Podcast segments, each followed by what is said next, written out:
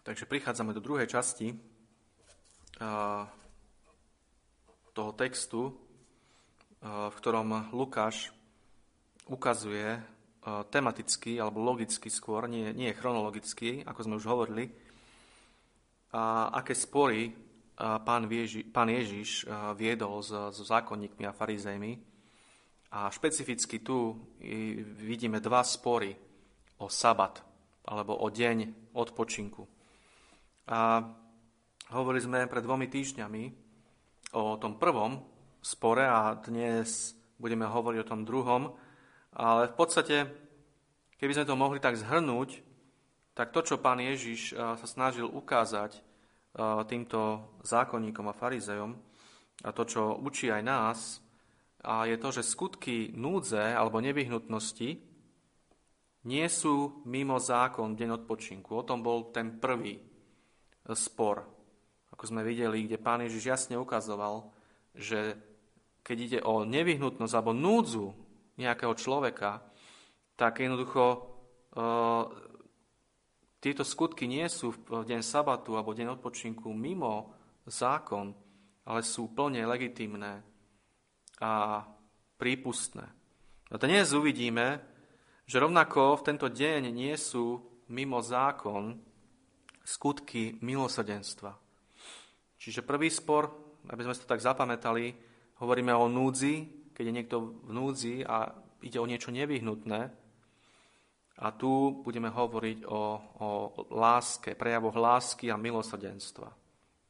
A milosti niekomu. Takže vidíme tu začiatok, ako začal tento druhý spor o sabat vo verši 6, kde je napísané, a stalo sa aj v inú sobotu, že vošiel do synagógy a učil. Myslí sa pán Ježiš.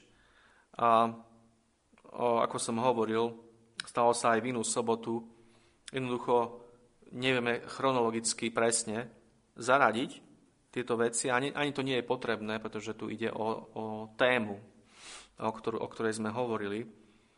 A opäť tu vidíme v tomto verši to, o čom sme už mnohokrát hovorili, keď sme išli cez Lukášovo evanílium, že pán Ježiš mal vo zvyku v deň, v deň odpočinku alebo v deň sabatu vojsť do synagógy a zúčastniť sa normálneho zhromaždenia a potom, keď dostal možnosť, ako sme hovorili, že v židovských zhromaždeniach bola takáto možnosť na konci, tak sa postavil a učil. A opäť to tu Lukáš zdôrazňuje. Už neviem koľkýkrát to Lukáš, len, sme len v 6. kapitole, ale už sme to spomenuli naozaj veľakrát. A vidíme, aký obrovský dôraz na to kladie Duch Svetý skrze Lukáša. Že primárnym uh, zmyslom a cieľom toho, prečo Pán Ježiš prišiel na túto zem, bolo zvestovať Božie slovo, bolo učiť pretože vedel, že to, čo zachraňuje, to, to skrze čo prichádza viera do srdca človeka, je práve počutie slova Božieho, počutie Evanielia a nie, nie divy a zázraky, ktoré boli určené iba na to, aby ho autentifikovali ako toho Mesiáša, toho Krista Božieho, ktorý mal prísť. A toto si často neuvedomujeme, keď, keď cez tieto texty ideme, že Ježiš ako človek bol Boží zákon milujúci a zachovávajúci Žid. Jednoducho pán Ježiš na tejto zemi prišiel, ako, ako, prišiel na túto zem ako, ako člen alebo člen židovského národa, narodil sa židovským rodičom, bol obrezaný, bolo na ňom účnené všetko, to, čo Boží zákon vyžadoval. A pán Ježiš všetky tieto veci, ako žil na tejto zemi, dôsledne zachovával. Takže vidíme, že jednoducho toto platilo. Že on neprišiel, a o tom, o tom práve budeme, preto to spomínam, lebo o tom budeme hovoriť, lebo on neprišiel na, ako nejaký rebel, ale prišiel ako zbožný žid, ktorý miloval Boží zákon a ktorý ho dôsledne zachovával. A ako, ako, ako viacerí iní, ako sme hovorili o Zachariášovi a Alžbete, ako o, o spravodlivých pred Bohom, ktorí zachovávali všetko, čo im bolo nariadené, Bohom v, v Božom slove, môžeme povedať v Biblii, v zákone. Takže pán Ježiš je tu v synagóge a učí, ale potom je tu iný úctievač vo verši 6 a je tu napísané, bol tam človek, ktorého práva ruka bola uschla. A je tu, je tu muž, ktorý uh, trpí postihnutím. Jeho pravá ruka, uh, brat Roháček to prekladá ako, ako bola usch, uschnutá, ale uh, to je taký trošku zvláštny výraz, ale tento výraz vyjadruje fyzické postihnutie, ktoré môžeme chápať ako uh, zmrštenú alebo zakrpatenú, zvraštenú končatinu, ruku, ktorá bola neživá, ktorá bola ako taký pahýl, ktorý, ktorý jednoducho tento človek nemohol nejakým spôsobom na akýkoľvek úžitok používať. Neslúžila. Nijako. Napriek tomu tento muž bol v synagóge a prišiel uctievať Boha. A Boh ho v tento sabat navštívil mimoriadným spôsobom. Takže tu môžeme vidieť, aké, aké veľké požehnanie Boh dal tomuto mužovi, ktorý naozaj trpel týmto postihnutím, ale predsa prišiel vzdať Bohu čest a slávu v deň odpočinku. A potom vidíme, že tu boli ďalší prítomní vo verši 7, je tu napísané a zákonníci a farizejovia boli tiež prítomní v tejto synagóge, no len veľmi ťažko ich možno nazvať uctievačmi, pretože ako tento verš ďalej hovorí, a zákonníci a farizejovia ho striehli, či uzdraví v sobotu, aby našli žalobu na neho. Takže ťažko ich možno naozaj nazvať uctievačmi, ktorí boli prítomní v tejto synagóge na to, aby, aby, aby uctievali Boha. Pretože vidíme, že to, čo bolo vo veršoch 1 až 5, možno len logicky odvodiť, ako sme hovorili pred dvoma týždňami, to je tu spomenuté priamo. Títo muži boli v synagóge na love, nie e, v, pokorné, v pokornom uctievaní a hospodina, ale boli na love, striehli. Striehli na svoju korisť, ktorou bol sám pán Ježiš. A to slovo, to slovo striehli je taký, má taký, nesie význam, ako keď, si, keď mačka sa prikrčí a chystá sa skočiť na myš, na svoju korisť. Toto, toto slovo vyjadruje, toto slovo striehli. V takomto, takomto nastavení boli títo muži v tejto synagóge. A čo bolo takým tým objektom ich, tohto ich striehnutia? Objektom tohto striehnutia bolo to, či pán Ježiš bude uzdravovať v sobotu. Pretože mysli týchto mužov bolo uzdravenie v deň sabatu niečo zlé. A tak hľadali dôvod alebo zámienku na to, aby mohli pána Ježiša z tohto zlého obžalovať. A tak striehli, prikrčení ako mačka, striehnúť sa na korisť. Možno to boli zákonníci a farizei z iných miest. Nemuseli to byť zákonníci a farizei priamo z toho mesta, kde bola táto synagoga. Možno to boli zrovna tí, ktorých útok pán Ježiš odrazil na poli pri otázke trhania a mrvenia klasov. A tu videli títo muži príležitosť. Ak Ježiš uzdraví v deň odpočinku, konečne budú niečo mať na neho. Niektorí komentátori dokonca tvrdia, že títo farizei nastrčili do synagógy tohto postihnutého muža. A toto samozrejme nemôžeme s istotou vedieť, ale to, čo vieme, je, že títo farizeje zákonníci vedeli, že tam pán Ježiš bude. A vedeli, že tam bude tento postihnutý muž a prišli s jasným zámerom. Toto, toto minimálne môžeme z tohto textu odvodiť. Vedeli o Ježišových uzdraveniach, vedeli o tom, že v synagóge v deň sabatu vyhnal démona z človeka a tak tu striehli na to, čo urobí, aby ho mohli obviniť. Ale čo je veľmi zaujímavé, a čo budeme ďalej, ak pán dá vidieť tomto evanelium a čo môžeme vidieť aj v ostatných evaneliách, je to, že hoci oni boli prikrčení a striehli a chystali sa skočiť na pána Ježiša Krista, pri prvej príležitosti, je to pán Ježiš, ktorý útočí. Ktorý útočí na nich. On útočí ako prvý, predbieha ich a robí to, čo chceli urobiť oni. A robí to tromi spôsobmi. Prvá vec, ktorú pán Ježiš robí, je, že umiestňuje celú vec e, do stredu pozornosti. Vidíme vo verši 8, vo verši 8. Pán je tu napísané, ale on znal ich myšlienky a povedal človekovi, ktorý to mal tú uschlú ruku, vstaň a postal sa do prostriedku. A on stal a stál. Pán Ježiš presne vedel, čo si títo muži myslia a aké sú ich zámery. A preto stavia tohto muža do stredu a sústreďuje na ňo pozornosť celej synagógy. Pán Ježiš, útok pána Ježiša, alebo môžeme povedať obrana pána Ježiša, v tomto prípade obrana útokom, spočíva v tom, že im jasne ukazuje týmto farizejom a zákonníkom, že vie všetko o ich plánoch.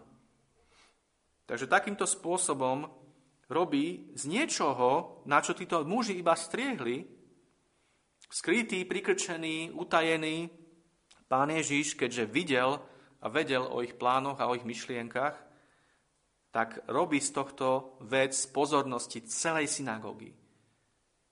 Zapája do toho celú synagógu všetkých prítomných tým, že tohto muža volá do prostriedku a tento muž poslucha a postaví sa do, do stredu. A potom pán Ježiš kladie otázku. To je druhý spôsob, akým odráža, eh, alebo ako keby anuluje a úplne rozbíja eh, tento útok, na ktorý sa chystali farizei a zákonníci. A to robí to tým, po druhé, že do stredu kladie otázku sabatu a toho, čo je legitímne alebo správne v tento deň robiť. Verš 9. Vtedy im povedal Ježiš, pýtam sa vás, čo sa slúši v sobotu? Dobre činiť a či zle činiť? Život zachrániť a či zatratiť? Oni ho chcú v skrytosti a podlosti chytiť pri niečom, čo oni počas sabatu považujú za zlé. No on to odhaluje a dáva rovno do stredu. Ide o jednu otázku v skutočnosti, ale táto otázka má dve dôležité zložky.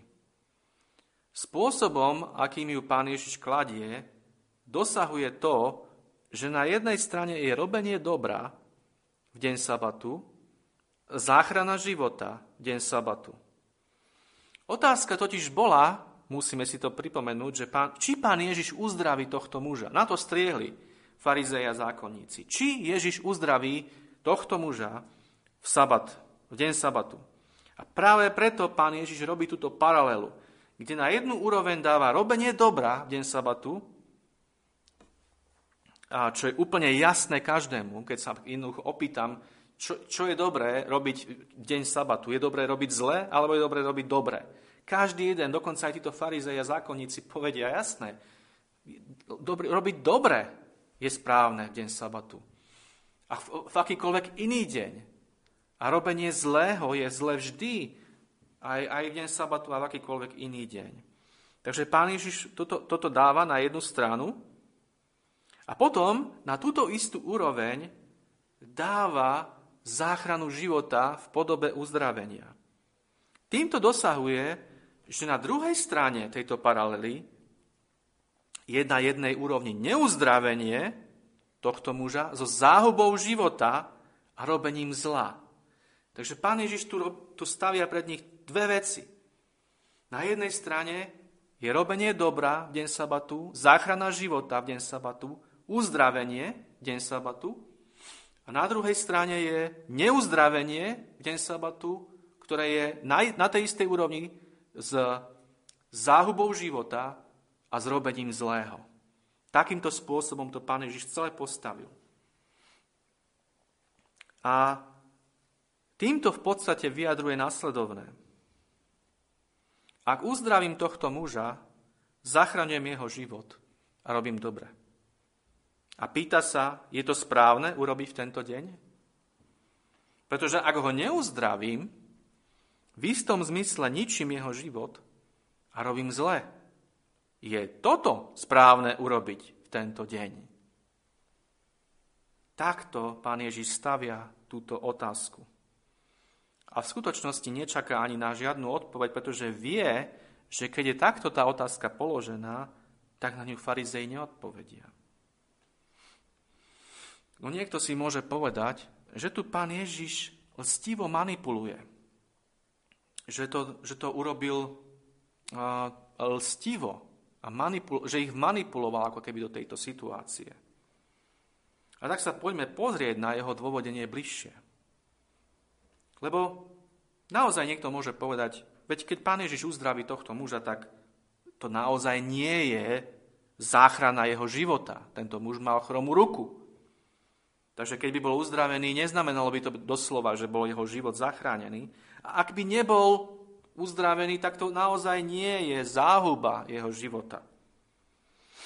No, pánovo dôvodenie je iné, je ďaleko hlbšie a môžeme ho napríklad vidieť vyjadrené v prísloviach v 18. kapitole a vo verši 9. Príslovia 18 a verš 9. A počúvajte, čo tento text hovorí. Aj nedbalý vo svojej práci je bratom toho, kto robí skazu. Nedbalý vo svojej práci je bratom toho, kto robí skazu. Šalamún, najmudrejší človek podľa písma, aký kedy chodil po tejto zemi, dáva na jednu úroveň nedbalého človeka, ktorý, človek, človeka, ktorý je nedbalý vo svojej práci, na, na jednu úroveň s tým, kto robí skazu. S ničiteľom, so zhubcom.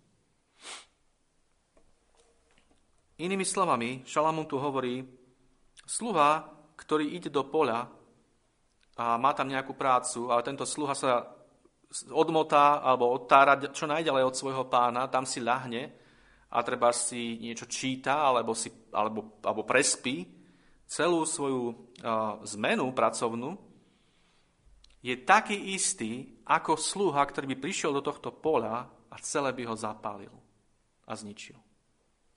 Toto je toto je, čo, čo Božie slovo robí. Takto Boh hľadí na nedbalosť. A toto je pánovo dôvodenie. Zanedbanie dobrého má veľmi vážne dôsledky. A je to hriech, ktorý je rovný veľkej skaze a, a záhube a ničeniu. Alebo toto dôvodenie môžeme vidieť aj v samotnom Lukášovom evaníliu, ak pán dá, budeme o tom hovoriť, v 11. kapitole a vo verši 23, kde pán Ježiš hovorí nasledovné slova. Kto nie je so mnou, je proti mne. A kto so mnou nezhromažďuje, rozptiluje. Tá otázka teda je položená tak v tej synagóge, že e, nemôže, na ňu, nemôže, nemôže človek voči nej zaujať neutrálny postoj. A toto platí o nasledovaní Krista v každom jednom bode, v každej jednej oblasti nášho života. Nie je možné zaujať nejaký tretí postoj, nejaký postoj neutrality. Pán Ježiš vždy tieto otázky kladie v, podobe buď alebo. A toto je jeho dôvodenie. Preto túto otázku takto kladie. Nie preto, lebo by chcel farizejova zákonníkov nejako zmanipulovať a hriešne a lstivo, ale preto, lebo je to takto v jeho očiach dôležité. A ako sme hovorili pred dvoma týždňami, tak e, v tej, kapi, e, v tej kapitole, alebo ešte predtým, v kapitole 5. vo verši 39, bol pán ešte milostivý, keď o farizejov a zákonníkov hovoril, a nikto, kto pije staré, nechce hneď nové, lebo hovorí, staré je lepšie. Tam hovorili o tom slovičku hneď, že, že predsa len ten človek môže časom pochopiť a porozumieť, že nové je to, je to dobré a je lepšie. a prijať to nové. A tak môžeme povedať, že karhal týchto mužov len ako pomalých v prijati nového. A potom v, pred dvoma týždňami v tých prvých piatich veršoch ich už karhal ako poverčivých legalistov. Ale tu, touto otázkou, ich už odhaluje ako zlých, nenávistných, žlčovitých pokrytcov. Títo muži chcú, aby bol ten človek uzdravený len preto, aby mohli obviniť Ježiša. No inak by boli maximálne spokojní, keby ten muž odišiel domov s chromou rukou len preto, lebo je sobota. Takýto bol charakter týchto farizejov. A preto pán Ježiš takto kladie túto otázku. Čo je správne? Aby som urobil to, čo chcem ja? Pomôcť mu a uzdraviť ho? Alebo to, čo chcete v skutočnosti vy, aby som ho nechal v tomto úbohom stave? Čo je lepšie? Podobnú otázku pán Ježiš kladie v týmto farizejom opäť, ak pán da budeme o tom hovoriť, v Lukášovom evaneliu 13. kapitole, vo verši 16, kde hovorí o tej žene, ktorá je zohnutá celý život. A hovorí, núž a táto, ktorá je dcerou Abrahamovou, ktorú bol poviazal Satan, hľa toto už 18 rokov. Nemala by byť vyprostená z tohto púta v sobotný deň? Toto je závažnosť tejto otázky. Preto ju pán Ježiš takto kladie. Aký nádherný deň by to bol pre, pre túto ženu a pre jej rodinu. Ale farizei hovoria, nie, nie. Nebola by to dobrá vec, keby tento muž bol uzdravený. Nebola by to dobrá vec, keby tá žena bola vyprostená z toho hrozného puta. Pointa je v tom, že sabat, deň odpočinku, bol učinený pre dobro človeka, no oni ho postavili úplne na hlavu. Úplne ho prevrátili. A preto sa ich pán Ježiš pýta takto. Preto sa ich pýta, čo sa slúši v sobotu. Dobre činiť a či zle činiť. Život zachrániť a či zatratiť. A potom po tretie pán Ježiš im ako keby vyráža všetko z rúk tým, že uzdravuje. Hovorili sme, postavil vec do prostriedku tým, že tohto muža vyzval, aby sa postavil do prostriedku, čím pritiahol pozornosť celej synagógy na danú vec. A ten muž to urobil. Potom im kladie túto otázku, o ktorej sme teraz hovorili, tým, týmto, týmito dvomi spôsobmi, alebo touto dvojzložkovou otázkou, ich konfrontuje, ukazuje ich charakter a potom uzdravuje tohto muža. A obzrúť sa po nich po všetkých dookola povedal človekovi, vystri svoju ruku a urobil tak a jeho ruka bola zase zdravá ako tá druhá. Pán Ježiš dal tohto muža do stredu, teda ako sme hovorili. Potom položil otázku, o ktorej sme hovorili, a potom sa pozrel dookola na všetkých prítomných, ale špecificky na týchto farizejov a zákonníkov.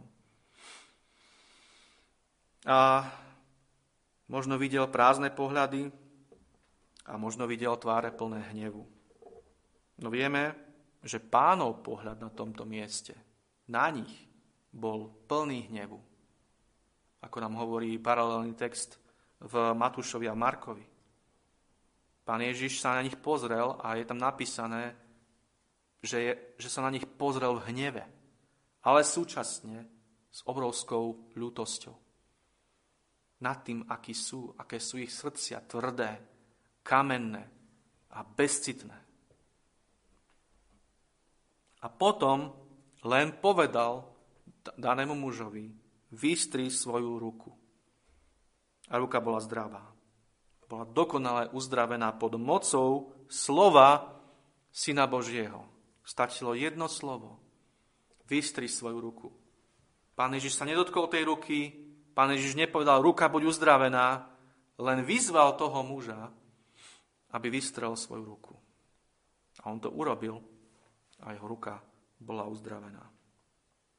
A potom vidíme reakciu farizejov vo verši 11. Farizej zúria sú ako hrnce plné vriacej smoly. A je to preto, lebo ten, ktorého chceli lstivo chytiť, chytil ich. Ak by totiž na tomto mieste otvorili ústa a vyslovili jedinú námietku voči tomu, čo sa udialo, pred očami celej synagógy by sa odhalili ako tí, ktorí obhajujú záhubu života a robenie zla v deň sabatu. A to samozrejme nechceli. Lebo tá posledná vec, ktorú pokrytec chce, je stratiť masku zbožnosti, ktorú on považuje, žiaľ, za svoju tvár.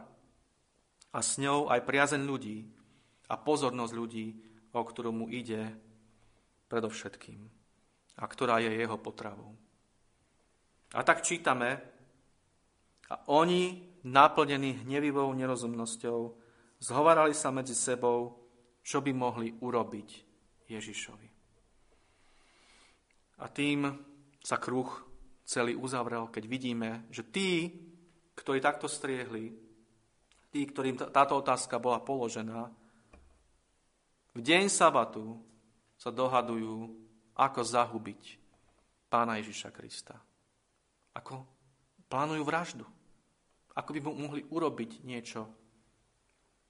A toto Lukáš je ešte taký, že to nehovorí naplno, ale opäť paralelné texty Marekovi a, a Matúšovi môžeme vidieť, že títo muži naozaj vo svojich srdciach začínajú plánovať a dohadovať sa medzi sebou, ako by mohli pána Ježiša Krista zmárniť.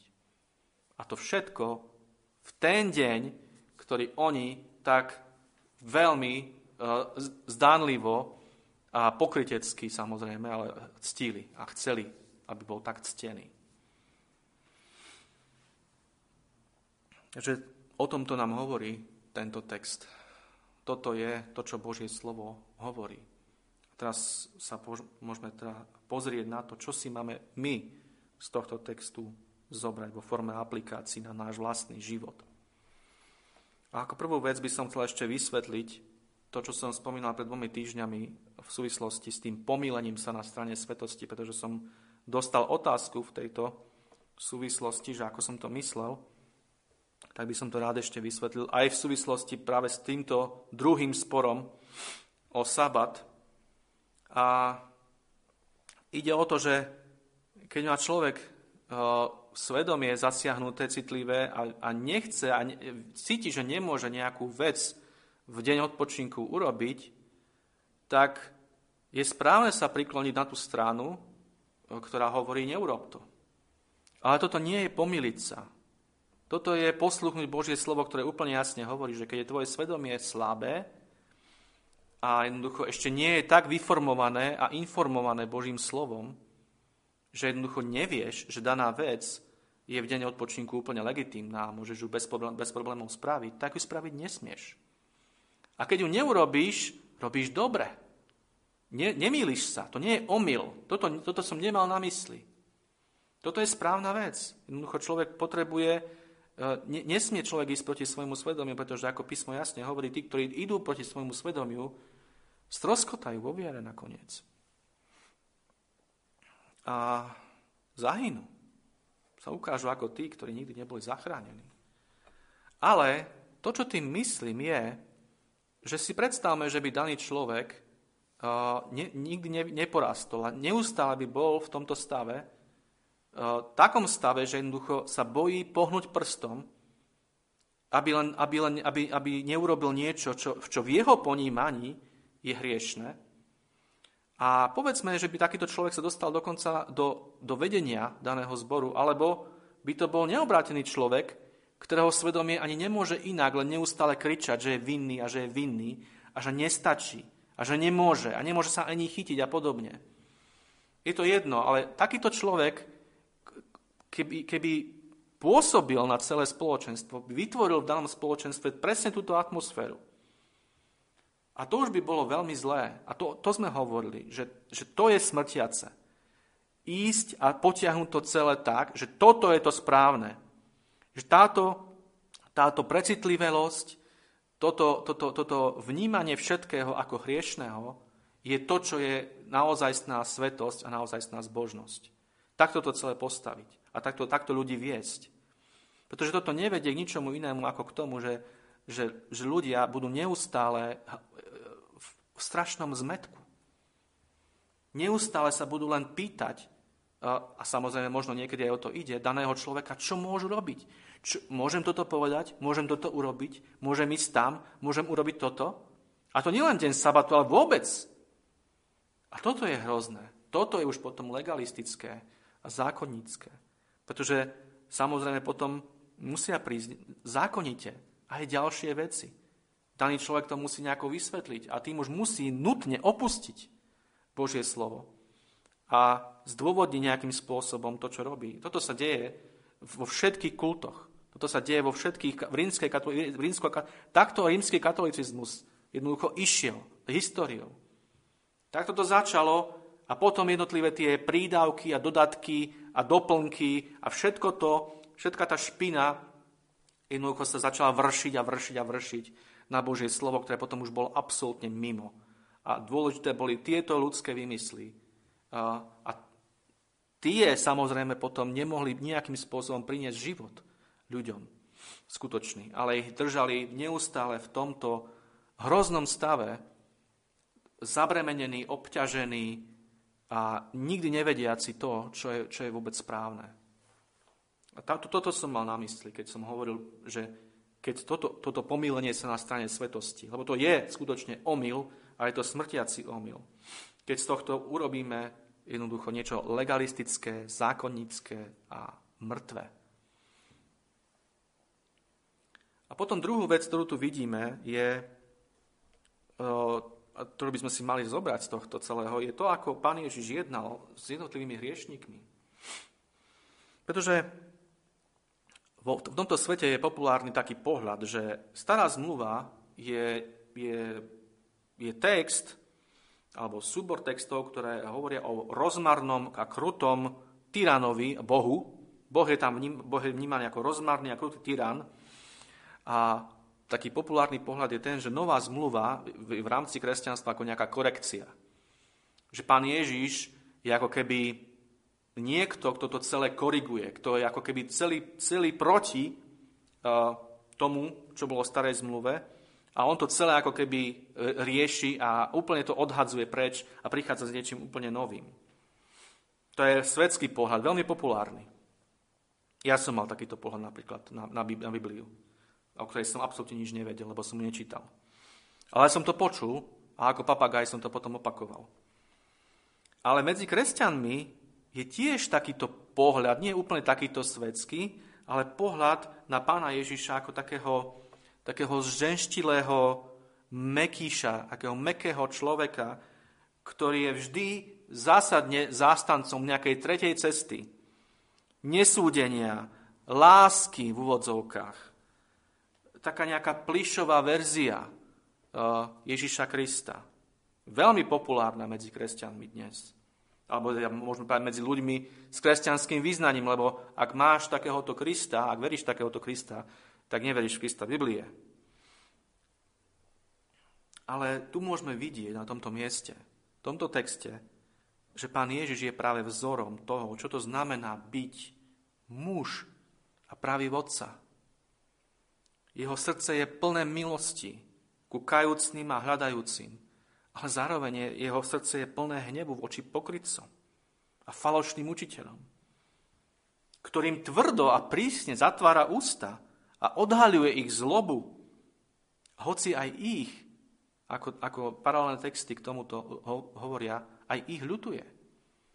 Jeho hnev nie je nikdy hriešný, jeho hnev nie je nikdy nejaký krutý, rozmarný, alebo taký, taký nejaký nekontrolovaný, ako je náš často, ale jeho hnev je vždy premiešaný s tou ľútosťou nad tým, akom hroznom stave sú títo falošní učitelia a pokrytci. To ale neznamená, že k týmto ľuďom bude meký. Že ich nechá len tak, že ich nechá rozprávať, čo chcú. Že ich nechá robiť to, čo chcú. Nie. Tu vidíme, ako pán Ježiš ide priamo proti ním. Priamo proti ním. A ako bráni tohto muža konkrétne a, potom, a predtým svojich učeníkov, ako ich bráni a ako zatvára ústa týmto, týmto pokrytcom. Veľmi, naozaj tvrdým spôsobom. A zároveň úplne majstrovským spôsobom, ktorý úplne reálne vedie k tomu, že ich ústa sú zatvorené a nemajú čo povedať. A toto je naozaj to, čo znamená byť mužom a skutočným vodcom. Pretože čo, sa, čo takýto človek väčšinou dostane, keď taký naozaj je? Nejaký, nejaký muž Boží, nejaký naozaj zbožný muž, ktorý takýmto spôsobom jedná a väčšinou dostane hnev. Nepochopenie a hnev. Niekedy strašný hnev. Až úplnú takú zášť. A preto sledujme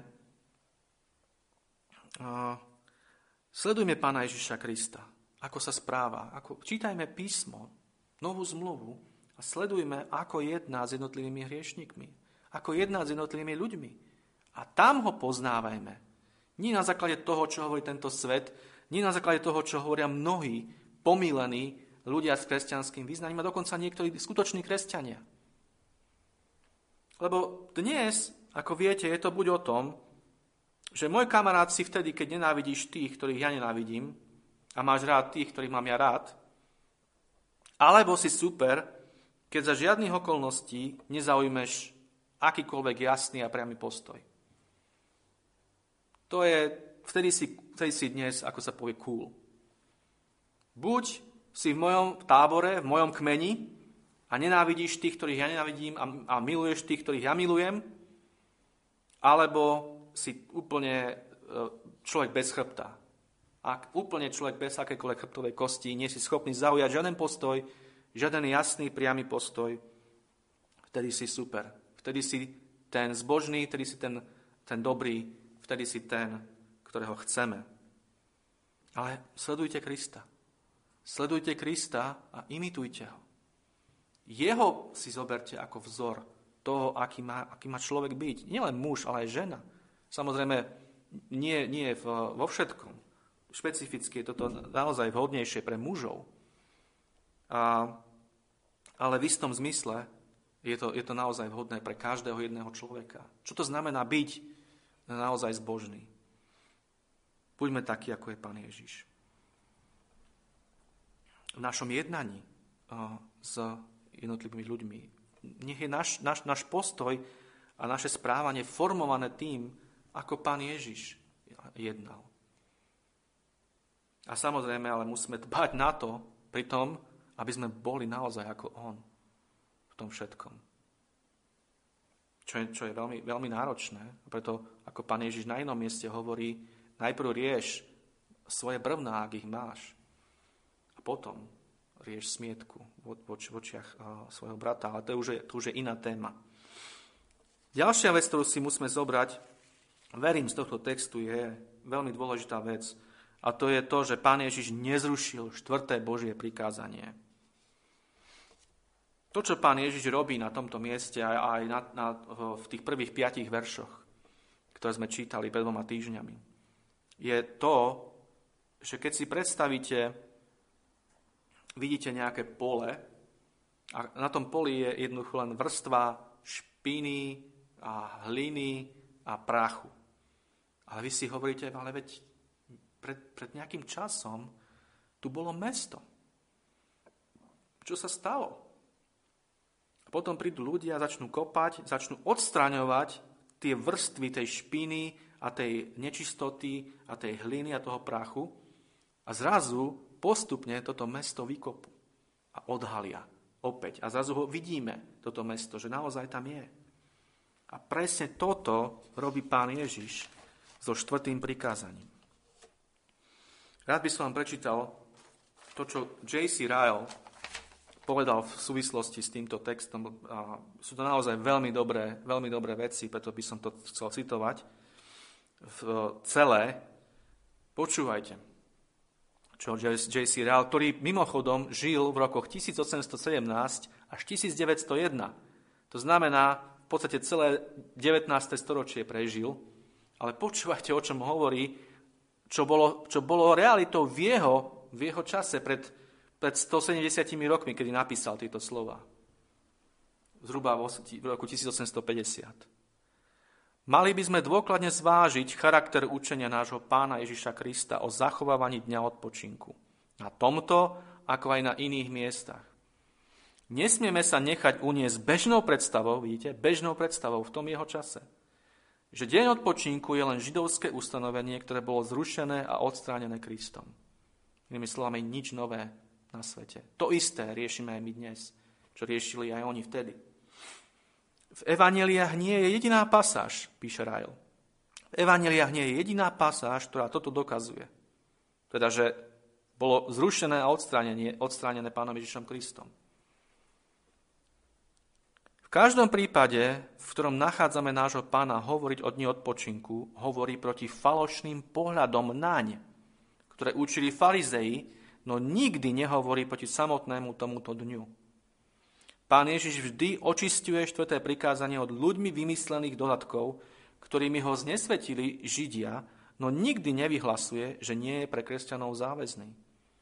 Ukazuje, že odpočinok 7. dňa nebol daný ako zábrana proti skutkom núdze a milosrdenstva, no nehovorí nič, čo by naznačovalo, že tento deň má pominúť ako súčasť ceremoniálneho zákona. Rael pokračuje ďalej. Žijeme v dobe, v ktorej je čokoľvek, čo sa podobá na dôsledné zachovávanie dňa odpočinku, v niektorých kruhoch hlasne odsudzované ako zostatok židovskej poverčivosti. Niektorí ľudia nám trúfalo hovoria, že svete, svetenie dňa odpočinku je legalistické a že uplatňovanie štvrtého prikázania na kresťanov je návrat späť do otroctva. Keď počúvame takéto veci, nech je pre nás dostatočné pamätať na to, že tvrdenia nie sú dôkazy a že tieto vágne reči nemajú žiadnu oporu v Božom slove.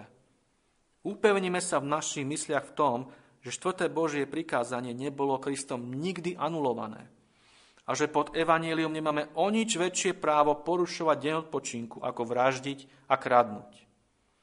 Spasiteľ, ktorý vyslobodil deň odpočinku spod pút židovských tradícií a ktorý tak často vysvetľoval jeho právý význam, nesmie byť nikdy považovaný za nepriateľa štvrtého prikázania. Práve naopak, zvelebil ho a preslávil. A na záver Rael píše, držme sa dňa odpočinku ako najlepšej zábezpeky nášho duchovného života. Bráňme ho proti útokom nevedomých a pomilených ľudí, ktorí by veľmi radi obrátili deň Boží na deň kupčenia a rekreácie. Nadovšetko, nech sa každý z nás usiluje svetiť tento deň. Veľa z našej duchovnej prosperity závisí pod Bohom, samozrejme, na spôsobe, akým trávime naše nedele. A bratia a sestry, keď o tom, a hovorím špecificky teraz k vám, keď o tomto hovorím, tak ja viem, že to viete. No to neznamená, že keď to viete, že s tým nikdy nezápasíte, že s tým nikdy nebojujete. Keď s tým prichádzajú ľudia s kresťanským význaním, alebo dokonca skutoční kresťania, tak sme v pomikove a sme v pokušení. Som presvedčený, že za týmito rečami je diabol. Potom tieto reči preberá svet a keďže dnes, žiaľ, církev preberá tak strašne veľa z toho, čo hovorí svet, tak zrazu je to tu. A potom je tu naše telo, ktoré sa krčí v kúte a kričí Amen na všetky tieto veci. A v tomto spočíva ten zápas. No vy viete, kde je pravda, bratia a sestry. A tak na ňu nezabúdajme. A vy, deti a mladí, mladí ľudia, Pamätajte na to, že sa stretnete s ľuďmi vo svete, ktorí budú o sebe tvrdiť, že sú kresťania a ktorí vám úplne dogmaticky povedia, to nevieš, že Ježiš zrušil sabat? A vy budete v pokušení povedať, no áno, áno, samozrejme, to, ja to viem. No choďte do písma, choďte do písma a hľadajte, čo Ježiš naozaj o tomto povedal. Títo ľudia používajú na podporu svojich tvrdení práve tieto pasáže, ktoré teraz otvárame. No ukážte mi, kde sa tu pán Ježiš protiví Bohu. Ukážte mi, kde sa tu protiví starej zmluve. Ukážte mi, kde sa, kde sa tu protiví Mojžišovi a Božím prikázaniam. On sa protivil farizejom a tradíciám ľudí. Nenechajte sa týmito ľuďmi pomýliť. Deň pánov je pre naše dobro a mať celý deň pre spoločenstvo s Bohom a jeho ľudom je úžasný prostriedok Božej milosti. A niekto povie, ale to je nuda, to je útlak. Pamätajte na to, ak je kresťan takto s Bohom, tak je to možné prirovnať, a sme o tom aj hovorili, k, k tomu, keď je manžel so svojou manželkou a majú svadobnú cestu, keď inými slovami ne, ne, nemusia robiť nič iné, len byť spolu. Byť spolu a oddávať sa jeden druhému. Takýmto spôsobom má byť kresťan s pánom v deň odpočinku. A chodte a opýtajte sa daného manžela, ktorý je takto so svojou manželkou, nie je to nuda? Nie je to útlak? A zistíte, čo vám povie. Hľadiť takto na deň pánov je práve hľadieť naň optikou farizejov. Veľmi veľa takýto pohľad na deň pánov prezrádza o stave srdca daného človeka. A na záver, posledná vec, ktorú vidíme v tejto pasáži, vidíme tú veľkú lekciu obrátenia sa k Bohu. Pán Ježiš tu hovorí človeku s chromou rukou, vystri svoju ruku. A na prvý pohľad ide o nezmyselný príkaz, pretože bolo úplne zrejme, že tento muž nemohol posluchnúť. No tento trpiaci človek nedal na takéto pochybnosti a dôvodenia. Mal dosť viery na to, aby veril, že ten, ktorý ho vyzýva vystrieť ruku, sa mu nevysmieva, ale že ho má poslúchnuť. A preto sa hneď pokúsil to urobiť a bol úplne uzdravený. Išlo o jednoduchý akt poslušnosti viery, ktorý získal nádherné požehnanie. A toto, toto, priatelia, je najlepšia odpoveď pre pochybnosti, váhania a otázky, ktorými sa často metú hľadajúci v súvislosti s Kristom. Ako mám uveriť? Ako mám prísť ku Kristovi? Ako mám uchopiť tú nádej, ktorá je predo mnou? Najlepšia odpoveď je povedať im, aby urobili to, čo ten muž s chromou rukou. Nestojte na mieste. Netočte sa dokola v márnych dôvodeniach, ale konajte. Nemučte sa nejakými metafyzickými alebo filozofickými špekuláciami, ale sa oddajte taký, aký ste Kristovi. Keď tak urobíte, cesta sa vám okamžite otvorí. A ja vám neviem úplne vysvetliť, ako alebo akým spôsobom sa to udeje.